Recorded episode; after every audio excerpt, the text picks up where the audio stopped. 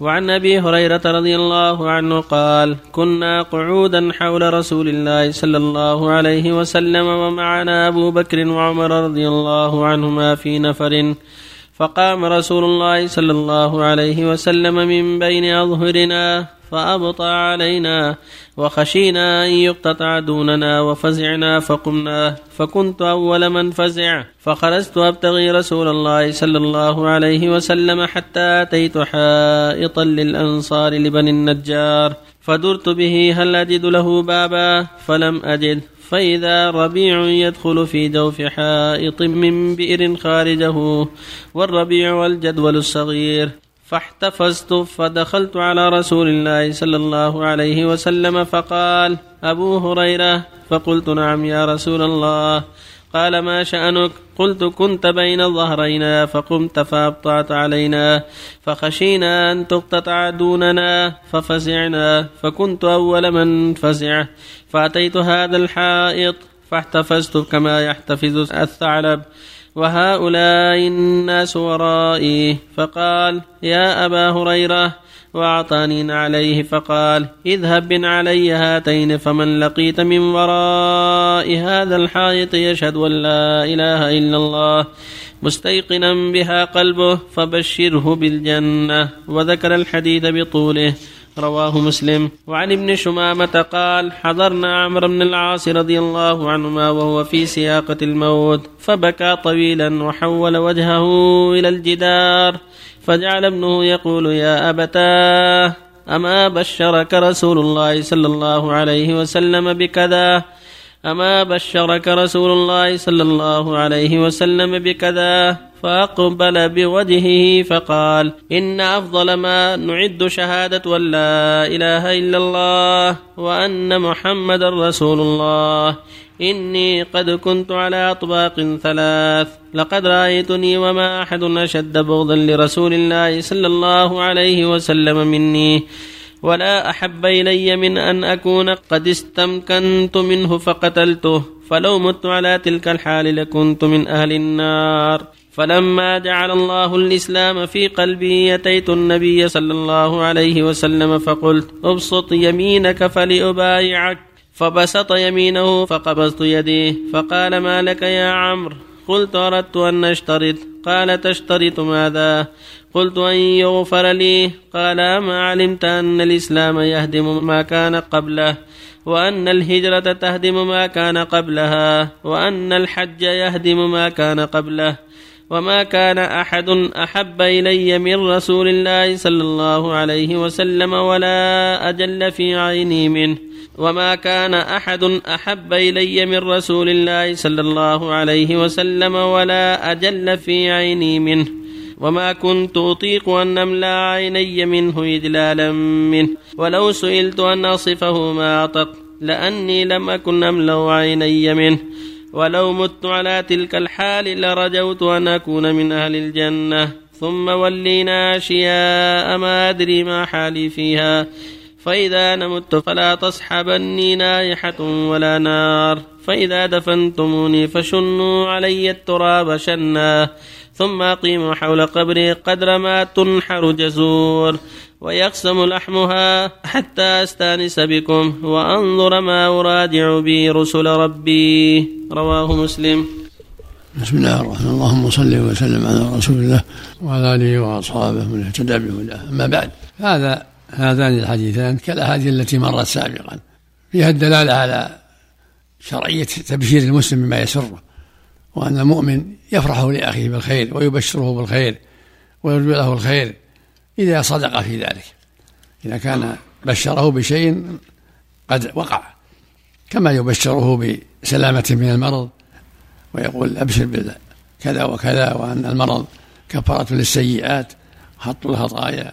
يبشره بالزواج يهنئه بالولد يهنئه بأداء الحج بأداء العمرة وما أشبه ذلك. مما يحب له من الخير.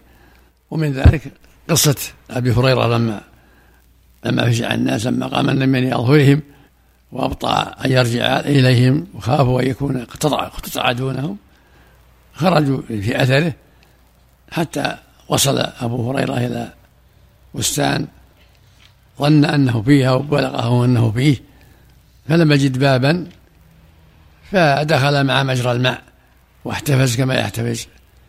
لأجل ضيق المكان. يعني جمعت نفسي كما يجمع الثعلب نفسه إذا أراد أن يدخل. فلما وقف عليه صلى الله عليه وسلم قال ما شأنك؟ قال إنك كذا وكذا خشينا أن تقتطع دوننا والناس من ورائي فأعطاه النبي عليه وقال اذهب بها فمن لقيته يشهد أن لا إله إلا الله مستقلا بها قلبه وبشره بالجنة. هذا فيه بشارة أن أهل التوحيد على خير وأن من مات على التوحيد والإيمان صدقا من قلبه لم يشوفه بالكبائر فهو على خير عظيم. أما من اقترف الكبائر والمعاصي فإن هذا ينقص إيمانه وينقص يقينه وهو على خطر. ولهذا قال الله جل وعلا إن الله لا يغفر يشرك به ويغفر ما دون ذلك لمن يشاء. لأن المعاصي تنقص الإيمان وتنقص التوحيد. وهكذا قصة عمرو بن العاص حين قال له ابنه إن الرسول بشرك بكذا وبشرك بكذا. وكان عمرو في مرضه قد خاف على نفسه وتذكر أحواله الثلاث قال كنا على أحوال ثلاث. لم يكن أحد أبغض إلي من رسول الله لما كان في حال كفره. ولو تمكنت من قتله لقتلته فلو مت على هذه الحالة كنت من أهل النار. ثم أوقع الله في قلبه المحبة للإسلام وللنبي صلى الله عليه وسلم حتى أتى إليه وبايعه فصار أحب الناس إليه. وكان لا يطلق النظر إليه من تعظيمه له عليه الصلاة والسلام. قال فلو مت على هذا إلا رجوت أني من أهل الجنة. ثم ولينا ما ولينا من الإمارات والحرب الذي يرى بين معاوية وعلي وكان عمرو بن العاص من أعيان أصحاب معاوية فخاف على نفسه من هذه الحوادث الجديدة فجعل ابنه يبشر ويقول قد بشرك النبي كذا وبشرك النبي بكذا هذا فيه بشارة وسمع يسره النبي قال له أما علمت أن الإسلام يهدم ما كان قبله والهجرة تهدم ما كان قبلها والحج يهدم ما كان قبله. هذا فيه أن التوبة والإسلام تهدم ما كان قبلها يعني يمحو الله بها ما كان قبلها. وهكذا الهجرة من أسباب المغفرة وهكذا الحج كما قال صلى الله عليه وسلم الحج المبرور ليس له جزاء إلا الجنة. كلها على ما قال النبي صلى الله عليه وسلم. يعني بشرط اجتناب الكبائر لأن الله قال إن تجتنبوا كبائر ما تنهون يكفر عنكم سيئاتكم. نسأل الله يوفق الجميع. الهجرة من بلاد الشرك إلى بلاد الإسلام. إذا كان الإنسان يذكر يعني ماضي الشخص. إذا هاجر بلاد الشرك هجرة التائبين المنيبين إلى الله صارت الهجرة كفارة له. إذا هاجر صادقا تائبا. الله يا شيخ. هذه السائلة تقول آه، جاء وقت صلاة المغرب وهي في البلد. لا يوجد مسجد. صلي في أحد المساجد الحمد لله. لا يوجد مسجد. تصبر حتى تصل بيت هاجر الحمد لله. ولو غرب الشمس. ما هنا وقت يتغير فيه الشمس وقت طويل ساعة ونص تقريبا. يمديها يعني. يمديها تصل بيته يعني ساعة ونص تقريبا ها؟ يمديها تصل بيته وتصلي فاتقوا الله ما استطعتم لا, تصلي برا يا شيخ. ها؟ لا تصلي برا يعني. لا. إذا وجدت مكانا برا طيب. إذا وجد مسجد أو محل تصلي فيه طيب. هذا رجل يأمر ولدين له أن يذهبان إلى المبرة ليأتيان بشيء من الصدقات. يقول هذا الولدان هل يجوز لنا أن نمتنع من أمر والدنا لنا؟ لأننا مقتدرين. وصحيح والصدقات تكاتب علينا لكن ما نريد الذهاب إلى هذه المبرة إذا كانوا إذا كانوا أغنياء لا يجوز لهم. المبرة للفقراء إذا كانوا أغنياء يعلمون والدهم يقولون ما تجوز ما تصلح لنا. وإنما الطاعة في المعروف. أما إذا كانوا فقراء لا بأس. ما يكفيهم لكن عظيم حياء منهم. لا يريدون أصلا الذهاب إلى هذه المبرة المقصود إذا كانوا فقراء يلزمهم طاعة والدهم. إن سمهم فقراء لا ما يلزمهم طاعة والدهم. أما الحياة وما الحياة ما له محل في هذا.